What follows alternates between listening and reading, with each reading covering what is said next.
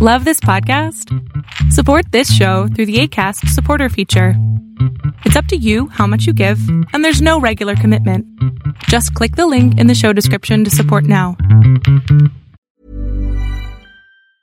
Mom deserves the best, and there's no better place to shop for Mother's Day than Whole Foods Market. They're your destination for unbeatable savings, from premium gifts to show-stopping flowers and irresistible desserts. Start by saving 33% with Prime on all body care and candles. Then get a 15-stem bunch of tulips for just $9.99 each with Prime. Round out Mom's menu with festive rosé, irresistible berry chantilly cake, and more special treats. Come celebrate Mother's Day at Whole Foods Market.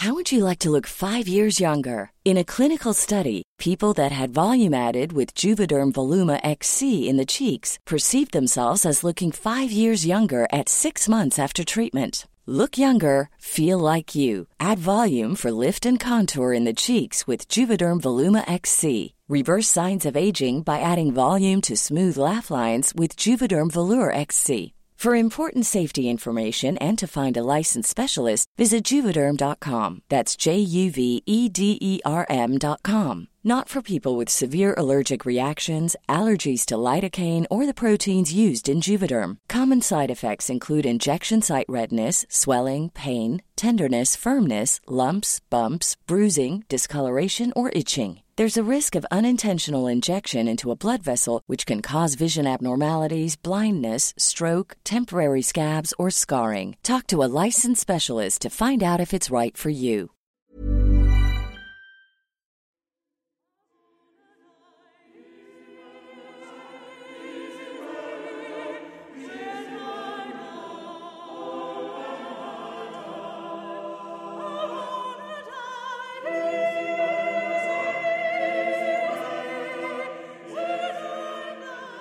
Welcome to Tales to Terrify, part of the District of Wonders network.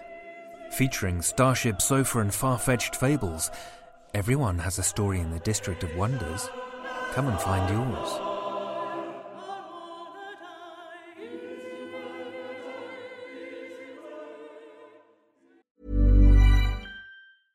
Want to get a chiseled look in the jawline? Sculpt and shape your jawline with added volume from Juvederm Volux XC. Juvederm Volux XC is an injectable gel specifically designed to be robust enough to improve moderate to severe loss of jawline definition. And it is the first and only hyaluronic acid filler approved for the jawline. Add volume to your jawline for a chiseled look with Juvederm Volux XC. For important safety information and to find a licensed specialist, visit juvederm.com. That's J U V E D E R M.com. Not for people with severe allergic reactions, allergies to lidocaine, or the proteins used in Juvederm. Common side effects include injection site redness, swelling, pain, tenderness, firmness, lumps, bumps, bruising, discoloration, or itching. There's a risk of unintentional injection into a blood vessel, which can cause vision abnormalities, blindness, stroke, temporary scabs, or scarring. Talk to a licensed specialist to find out if it's right for you. Visit juvederm.com. That's J U V E D E R M.com. Everyone knows therapy is great for solving problems, but getting therapy has its own problems too, like finding the right therapist, fitting into their schedule, and of course, the cost. Well, BetterHelp can solve those problems. It's totally online and built around your schedule. It's surprisingly affordable too. Connect with a credentialed therapist by phone, video, or online chat, all from the comfort of your home. Visit betterhelp.com to learn more and save 10% on your first month. That's BetterHelp H E L P. Hiring for your small business? If you're not looking for professionals on LinkedIn, you're looking in the wrong place. That's like looking for your car keys in a fish tank. LinkedIn helps you hire professionals you can't find anywhere else, even those who aren't actively searching for a new job but might be open to the perfect role. In a given month, over 70% of LinkedIn users don't even visit other leading job sites. So start looking in the right place. With LinkedIn, you can hire professionals like a professional. Post your free job on linkedin.com slash people today. Good evening, children of the night.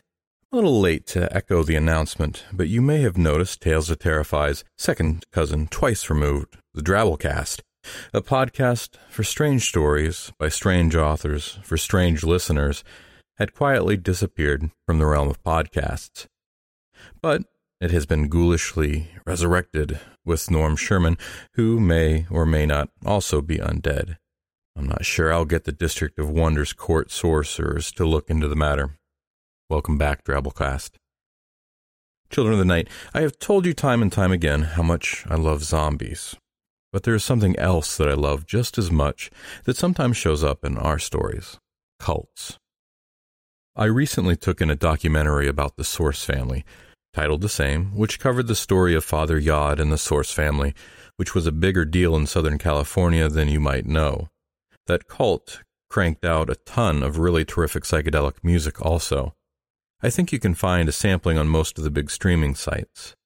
Another documentary I might mention, Holy Hell 25 Years Inside a Modern Cult, is another difficult watch about a spiritual movement that seemed to start optimistically, but then turn into something horrible. You may also own some of Oneida Limited silverware or flatware. That company came out of a Christian perfectionist commune in the 19th century that practiced free love. I remember watching Janet Reno going toe to toe with David Koresh, also a musician, and the Branch Davidians on television, and I can't read enough about the Manson family or Jim Jones.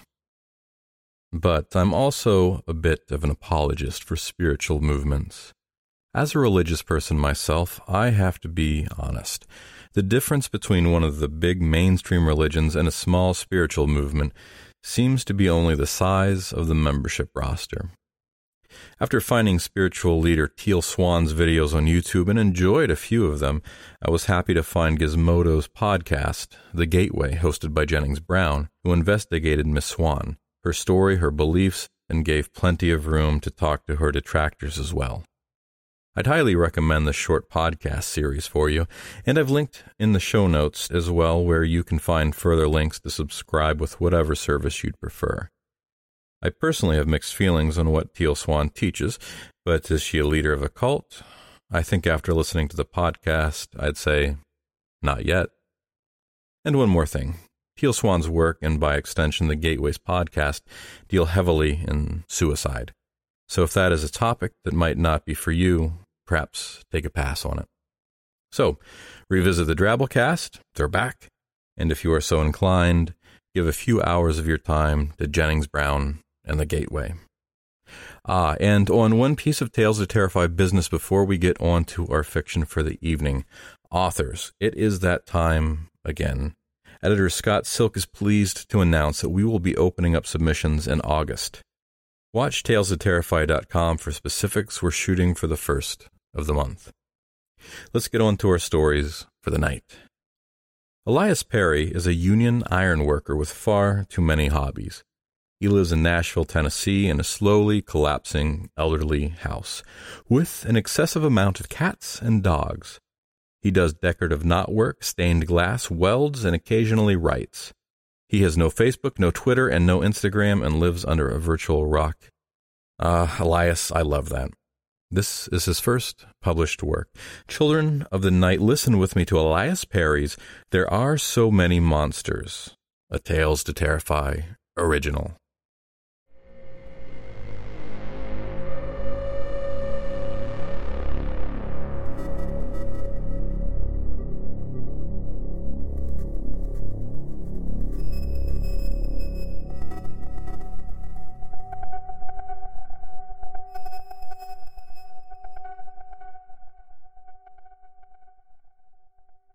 See, detective, I think you're mistaken, invoking the MacDonald triad. It's considered inaccurate these days. If you examine its history, you'll find that every major study was deeply flawed. Insofar as it applies to me, I was never much of a bedwetter after toilet training. I like a good house fire as much as the next guy, but mine were incidental. They were red herrings. Or for evidence disposal, born of expedience and not compulsion. And regarding animal abuse, when you visited my home, did my cat seem malnourished? Were my dogs scared? I guarantee that my beagle came right up and leaned her head against your knee. Not really the behavior of an abused animal, was it? Which brings us to the conditions of my confession. My lawyer says that you've furnished proof that all my animals have been surrendered to reputable rescue organizations. So we'll begin. May I see your pen? I like to annotate this list a bit. No, detective. I assure you that I will not assault you with it. My desire to murder you specifically is entirely academic. It's how I feel toward humans as a whole. You're in no actual danger. Thank you. None of these Jane Does are mine. None of these women either. These men, no. These three men, yes. The lawyer, the preacher, the little league coach. I killed them. These two, yes. These two, no. Oh, those gentlemen? They fought dogs. Of course you didn't. I disposed of the evidence before I called the police. The puppies and mothers went to rescue. The male came home with me. That big pit bull with the ripped ears? That was his old home. Oh, I just cut off the hands to slow you down a little. Muddy the evidential waters. Stewed them and fed them to the dogs. Seemed like a nice bit of poetic justice.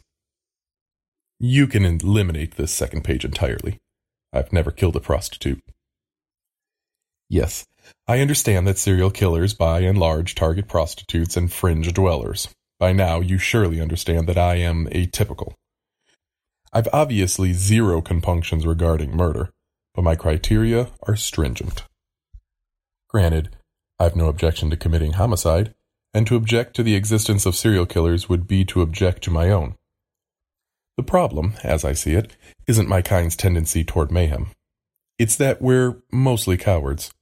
Prostitutes and coeds. They're easy targets, which is why they're common victims. Simple to ensnare and child's play to kill.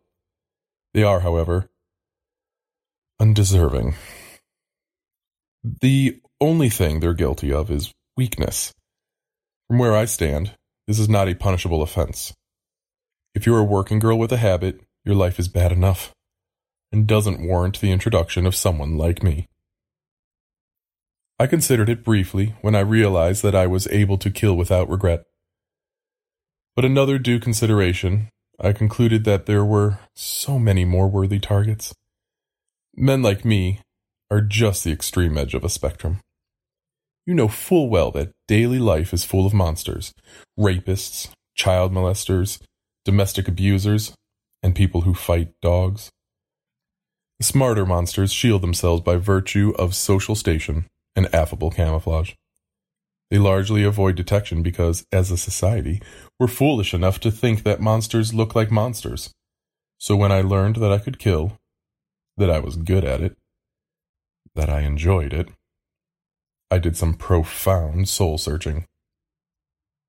Yes, detective, I think I have a soul. It is a thing entirely different than yours, agreed, but it exists. I concluded that hunting the weak, the unfortunate, was far too easy. It seemed appropriate that a monster should stalk monsters. Look back at your list. That lawyer embezzled from the children's charity he founded. He beat his wife. Serendipity, detective. Sheer stupid coincidence is how I found him. A Saturday evening, was out for dinner, downtown. Ate at a little greasy spoon near the river, and decided to walk around for a while. It was early. There were enough people around to hide me. I was cutting through a parking garage, heard a slap and a wretched little whimper. Snuck toward the sound and saw him, pushing his wife against the side of their $80,000 car. Do you want it again? Do you want it again? He's asking her. He was so calm. She stood inside the cage his arms formed, eyes down, crying, shaking her head. No, no, no, no. I opened the door of a truck I hid behind, slammed it hard. They couldn't see me. It broke his concentration. They got into their car and left. Because I memorized the license plate. With a modicum of perseverance and basic internet fluency, you can track a plate number. Well, then I went to his house and killed him, detective. Watched his wife leave and then walked up and rang the bell. When he answered the door, I hit him with a hammer and pushed him inside. Beat his head into liquid and cleaned the place out. To look like a robbery, more or less. My planning was solid, so I wasn't terribly worried about getting caught. There was nothing to connect us, and I'd established a plausible alibi. That's how I discovered the embezzlement, though. Raiding his desk. Now, go back to the list. The preacher was a rapist. Yes, both women who accused him told the truth. There were six more that I'm aware of. I read the article about his accusers. You know better than I. False rape accusations are so rare as to be statistically non existent. So two was enough to attract my interest. I assumed a name. I went to his church, volunteered for potlucks and bake sales and outreach, and kept my ears open. There's no creature as mean spirited as a church lady detective. They're enthusiastic purveyors of gossip and virtuosos of character assassinations, with an unparalleled gift for shifting blame. So each time I heard his little geriatric coven of self righteous groupies malign a pretty young woman, I added another checkmark to the list. Caught him in the alley behind the church late one Sunday and shot him in the head. Broke it down and threw it in the river, across about five miles of the Greenway. I can tell you that it was a 9mm Steyr and that the ammo was a DRT Elite. Best proof I can offer. The coach was a pederast. Before I eliminated him, I befriended him. Sat next to him in a bar one night, started a conversation. Only took a couple of weeks and I was drinking at his house. Eventually, I said the right things, made the right allusions, blew the proper dog whistles, and he told me all about it. He made a show of remorse, feigned conflicting emotions, but I'm a monster too. I wasn't fooled. He meant none of it.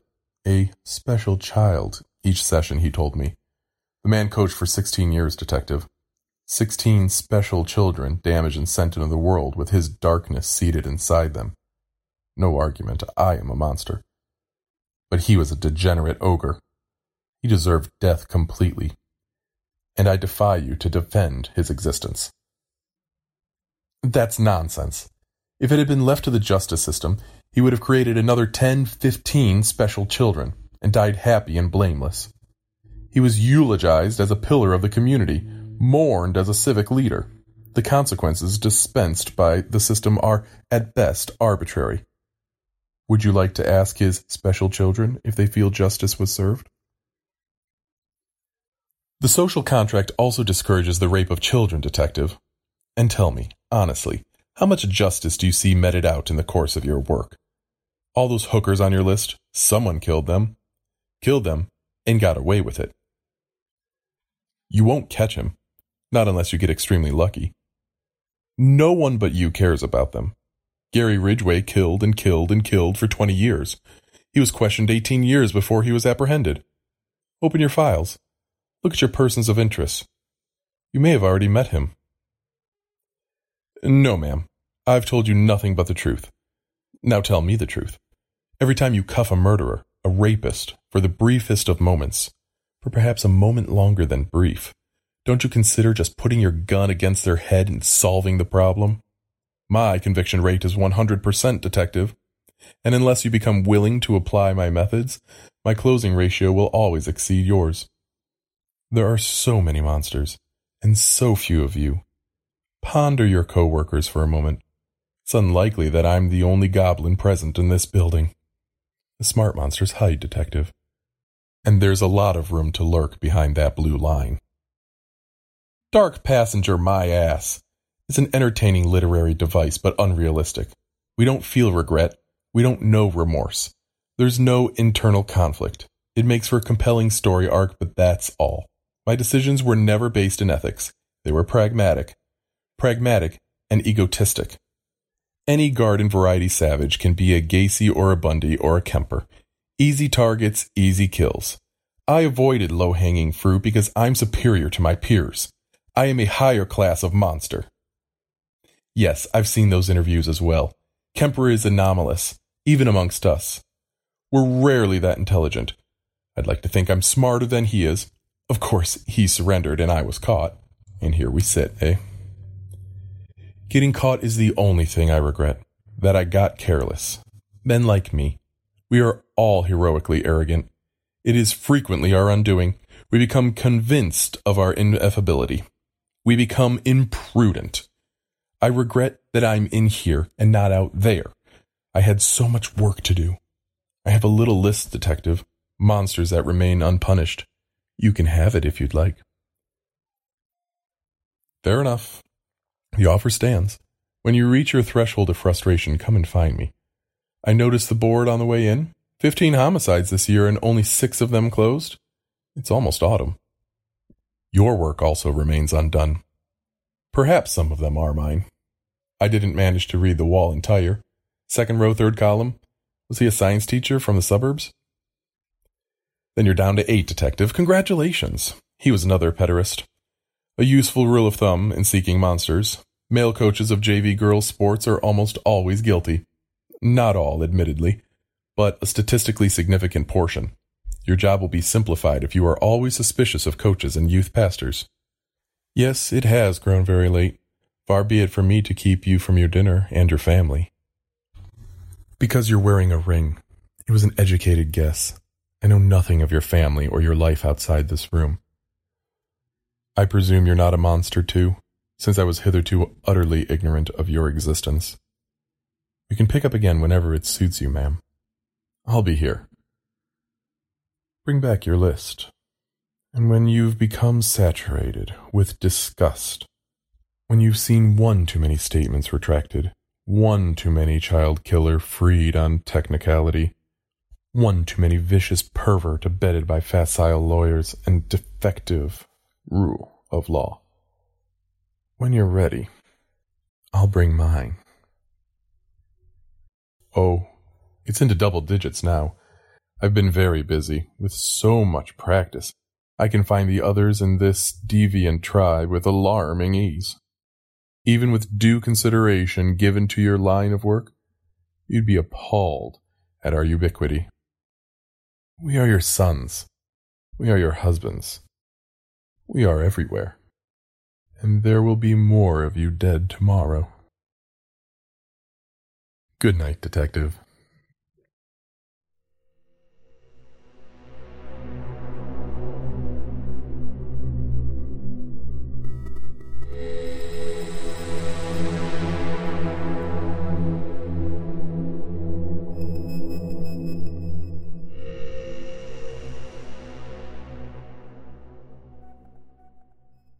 That was Elias Perry's There Are So Many Monsters, a Tales to Terrify original, as read by Jacob Wachholz. Jake Wachholz has finally found his career path in education and completed his first year of teaching this past year, where he taught special education math. His hobby is hobbies, and now that includes reading horror stories for Tales to Terrify. He lives in Ohio with his wife, daughter, and dogter. Thank you, Jake. And here comes another Tales to Terrify original from Tray Ellis. Tray Ellis grew up across from an empty field where she spun a lot of imaginary adventures, helping to prepare her for a lifetime of writing. When she isn't writing, she keeps busy by hiking, cooking, baking, and being too busy to keep her home in any semblance of order. Currently, she tries to find a balance between the logical way she thinks and the flights of fancy that she often daydreams about. Mostly the daydreams are winning. I hear that, Tray. Here comes Tray Ellis's Devouring Delios.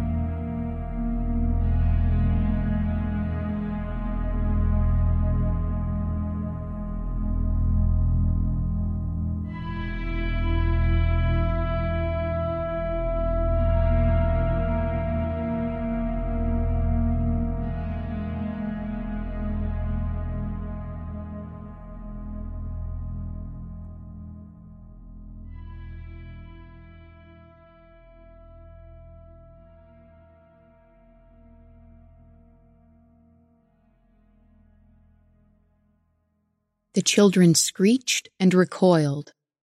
Delios gave them a moment to catch their breaths and then another moment to let their minds wander to darker places before he continued the story.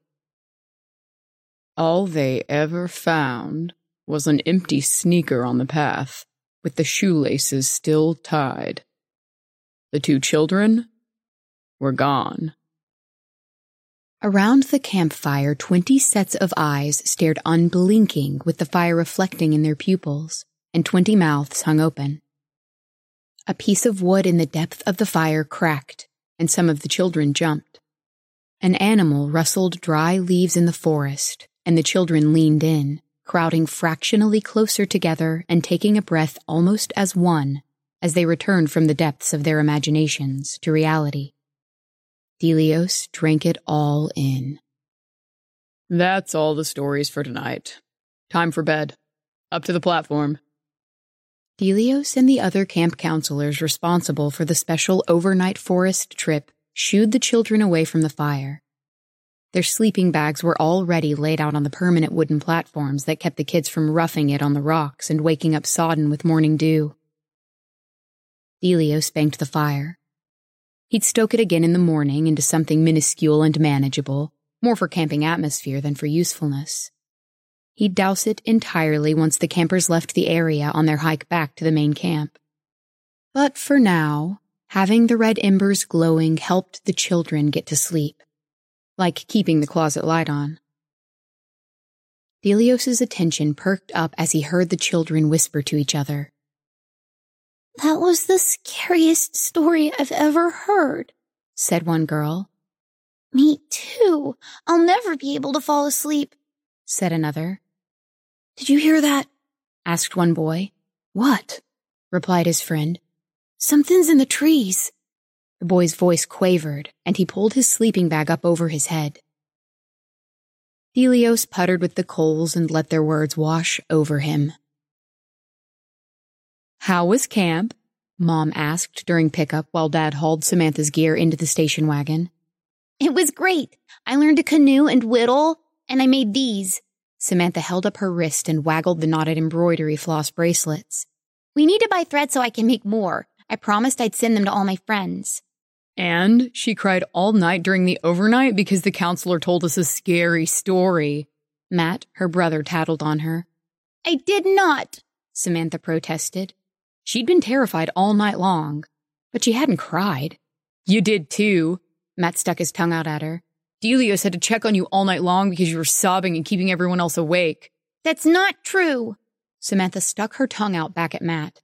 I didn't cry once. Only her new best friend Sarah knew she'd been so deeply scared, and that was because Sarah had been too petrified to fall asleep too. Sarah had been the one crying, Delios had checked on both of them a couple times, but not all night long. He'd been very kind to Sarah and let her hold on to his counselor whistle so she could be safe. He'd given Samantha a conspiratorial grin. Delios?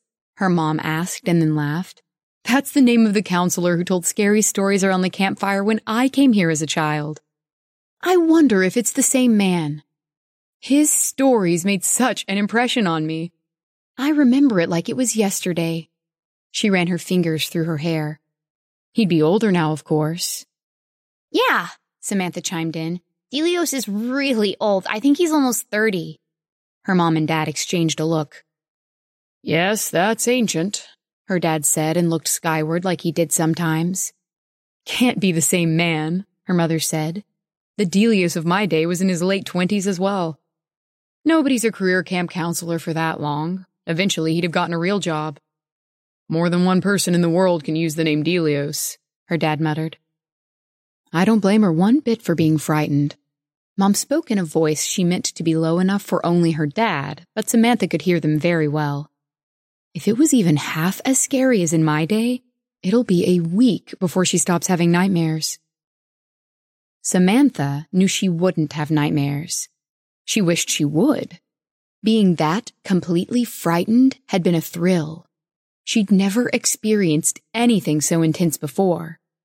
She wanted more of that frozen, heart pounding, exhilarating feeling. Probably she'd have to wait until next summer to go to camp again to hear another story from Delios. In the meantime, she would have to find other ways to be scared. Sneak in a horror movie at the theater, figure out a way to watch television after 10 o'clock when all the strong adult stuff came on and she was supposed to be in bed. Maybe even look for ghost and ghoul stories in the library. It was so scary that when I had to go to the bathroom, it was still dark and I held it until it got light out. Mom, I don't want to come back here next year. Emma clutched at her mother's shirt as tears streamed down her face. Darling, it was just a story, Samantha told her daughter. It was pickup day from camp, the day after the overnight camping excursion. This was Emma's first year, and Samantha had such fond memories of camp that she'd hoped this would be one of those bonding things between mother and daughter.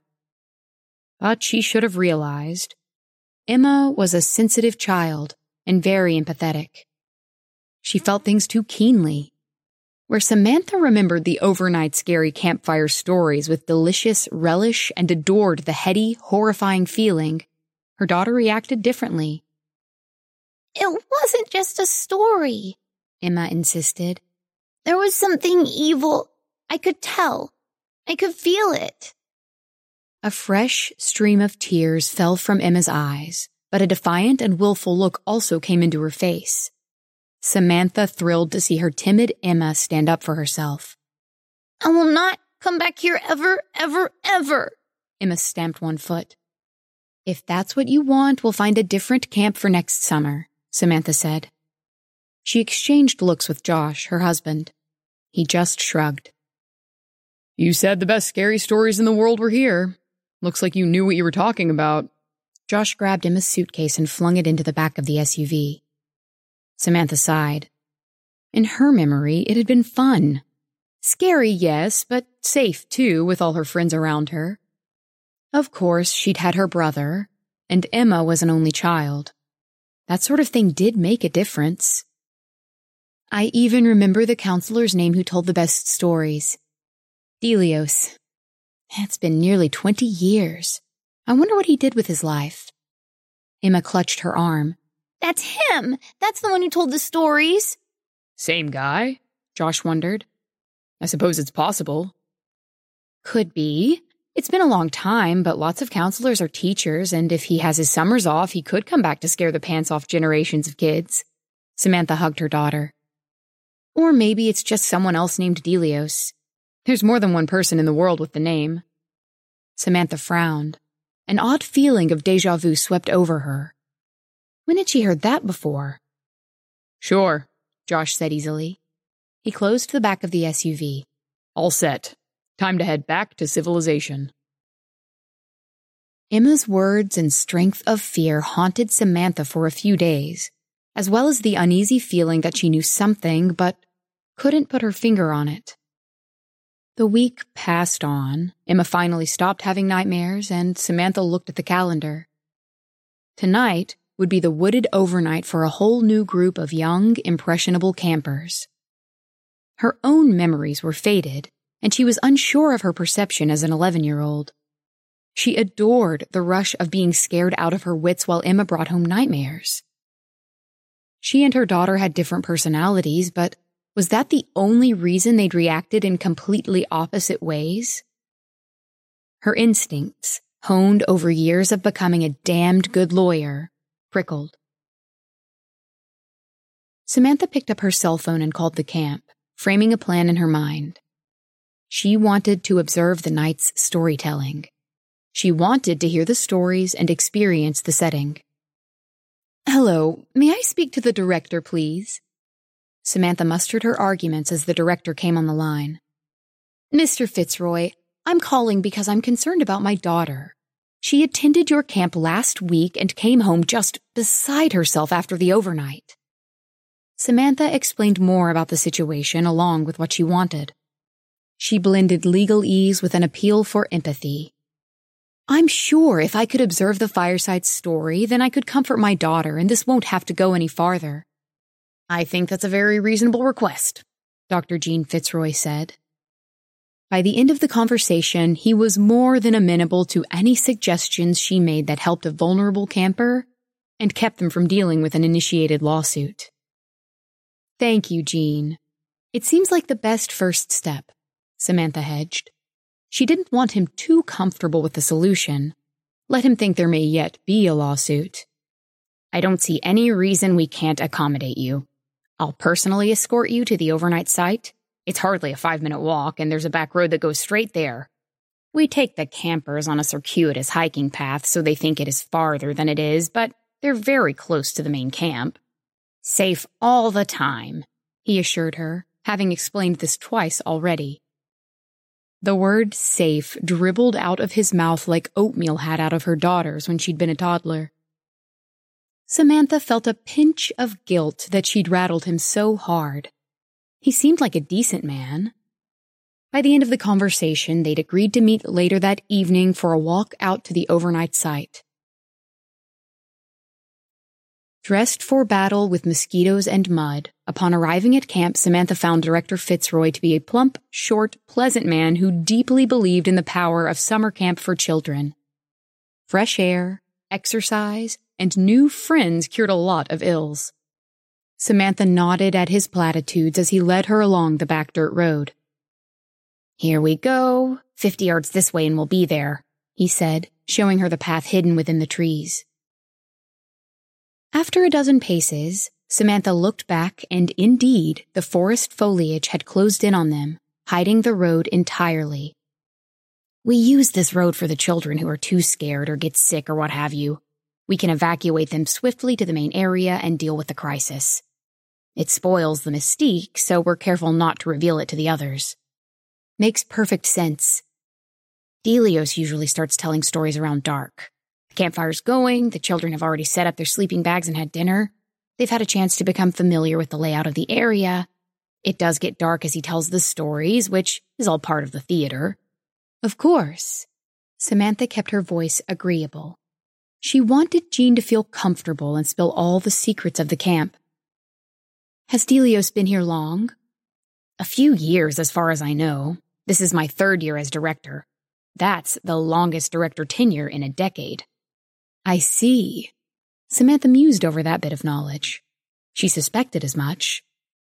With that type of turnover, nobody was keeping tabs on the lowly camp counselors other than to make sure they passed their background checks and showed up for work. Here we are, Fitzroy said. Samantha stopped paying attention to the man as soon as she stepped into the camping area. Everything modern faded away, and she felt as if she'd stepped back in time. Delios was there, crouched in front of the fire, holding the rapturous attention of two dozen children. His voice slid out into the night, changing in tone or intensity as the story demanded it. He flicked his hands to emphasize movement and changed his expression to match that of the characters. She wasn't scared. She'd heard this story of the two missing campers before. But Delios had his audience in the palm of his hand. Their fear was rising. She could see it in their faces. She could feel it in the air. Delios paused in his story and flicked his attention to her, the firelight dancing in his eyes, his face inscrutable. He smiled and returned to telling the story, the children shivering and screaming at all the right moments. Samantha stayed as if rooted in place. She felt the crescendo of emotions tumbling out of the children, gilding the air. She could practically taste the crisp tang of their terror, like the first bite of a tart apple. After a moment of growing used to it, the apple becomes far sweeter. Delios banked the fire low until only a few flames danced among the glowing coals. He checked on a few of the campers, patting their heads, handing out glow sticks from his pockets. Ah, thought Samantha. That was new. Then he came over to her, and she thought her memory must be faulty. It couldn't be him, not the same man she remembered from her days at camp but her memories remained strong and clear. In his mid twenties, with fathomless brown eyes set beneath heavy eyebrows, he looked unchanged. His youthfulness made him seem harmless.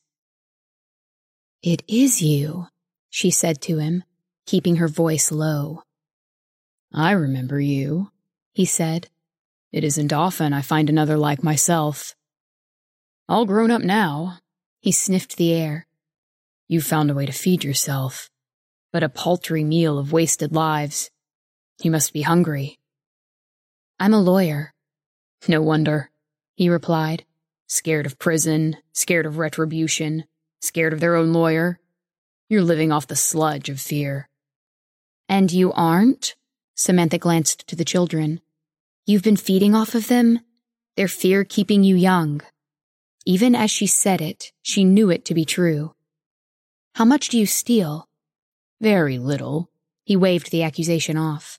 A few days, at the most a year, from those who are very afraid. It comes from the end of their lives, nothing to be paid for years to come. Their fear is pure. You tasted it just now. He sighed. But I give them a gift in exchange. A night to shiver and quake and wake safely and go home, and always remember to look over their shoulder. You should know. Of all I've seen, you learned the most. The horror Samantha experienced at hearing his words wasn't the sliver of delicious, cold dread she'd come to enjoy. It opened a pit of emptiness in her soul. He'd been stealing years from the lives of children. He'd stolen from her. He'd stolen from Emma. No, Samantha said. No more. Delios raised his chin and licked his lips. This is even better than the children. He closed his eyes, inhaling deeply. You're so afraid. Exquisite. Samantha shuddered and opened her mouth to protest, but her throat tightened and no sound came out. Delios put one of his fingers against her lips. Time to eat you all up. Mustn't have you run back and warn everyone. Cold terror slicked down Samantha's spine. She could feel the tug and pull of his hunger as it slurped up her anxiety licked along her faltering courage and drained away the core of her being. Delicious, he said, and the smug self-satisfaction of it flared Samantha's anger to life. Nobody ate her. Nobody. She picked her teeth with the bones of the lawyers who dared oppose her. And nobody harmed her child. Anger and protection surged in equal measures, filling up the deep well of her soul with something far more powerful than fear. Samantha chomped back. What? Delios gasped. What are you doing? Samantha grinned. Devouring you. She gobbled him whole, his screams of protest swallowed down. Yards away, the children in their uneasy slumber didn't even stir. The empty shell of Delios swayed on its feet, and Samantha could see into its hollowed eyes before it tumbled over. Delios! Jean Fitzroy shouted. Samantha realized he'd been there the whole time, although she thought perhaps he hadn't been privy to the entire exchange. The camp came alive with the sudden effort to resuscitate a fallen counselor, and the sprightly, clinging confusion and fear from the roused children made Samantha stumble back a few steps. How difficult they were to resist when they were so delectable. Delios rumbled in her gut. Samantha burped and patted her stomach. Stay down. Delios obediently settled, his essence slowly beginning to digest. He had been intoxicating. The wan emotions of the children couldn't even compare. Samantha craved more. She backed away from the frenzied activity and eased along the path to the main camp where her car waited. First, she would go home and return the stolen year to Emma. Then, she would see who else needed to be devoured.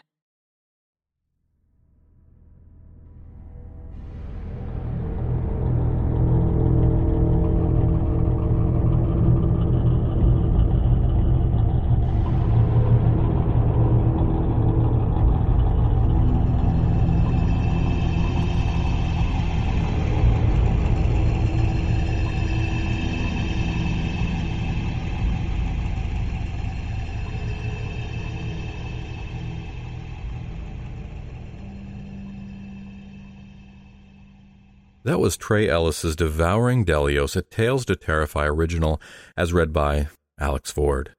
When Alex Ford isn't rocking around the nation in her band Ford Theater Reunion, she's holed up in her guest room following a different passion, recording audiobooks and editing manuscripts.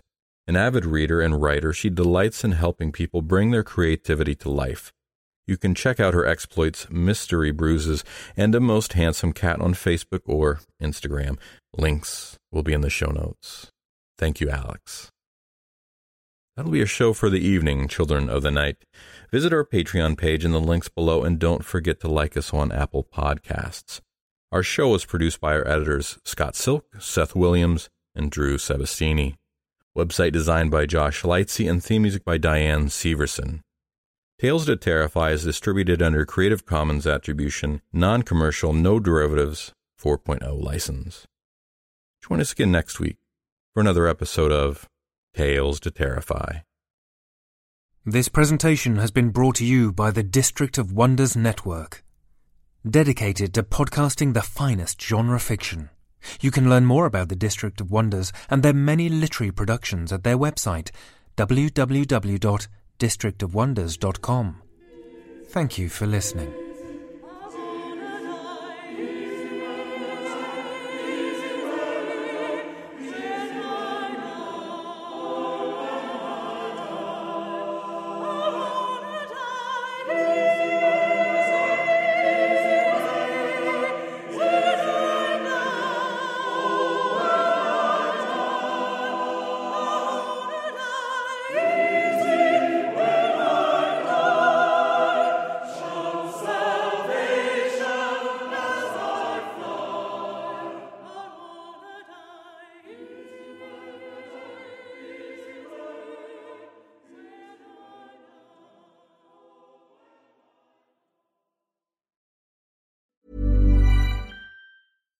Deserves the best, and there's no better place to shop for Mother's Day than Whole Foods Market. They're your destination for unbeatable savings, from premium gifts to show-stopping flowers and irresistible desserts. Start by saving 33% with Prime on all body care and candles. Then get a 15-stem bunch of tulips for just $9.99 each with Prime. Round out Mom's menu with festive rosé, irresistible berry chantilly cake, and more special treats. Come celebrate Mother's Day at Whole Foods Market. Mom deserves the best, and there's no better place to shop for Mother's Day than Whole Foods Market. They're your destination for unbeatable savings, from premium gifts to show-stopping flowers and irresistible desserts. Start by saving 33% with Prime on all body care and candles. Then get a 15-stem bunch of tulips for just $9.99 each with Prime. Round out Mom's menu with festive rosé, irresistible berry chantilly cake, and more special treats. Come celebrate Mother's Day at Whole Foods Market.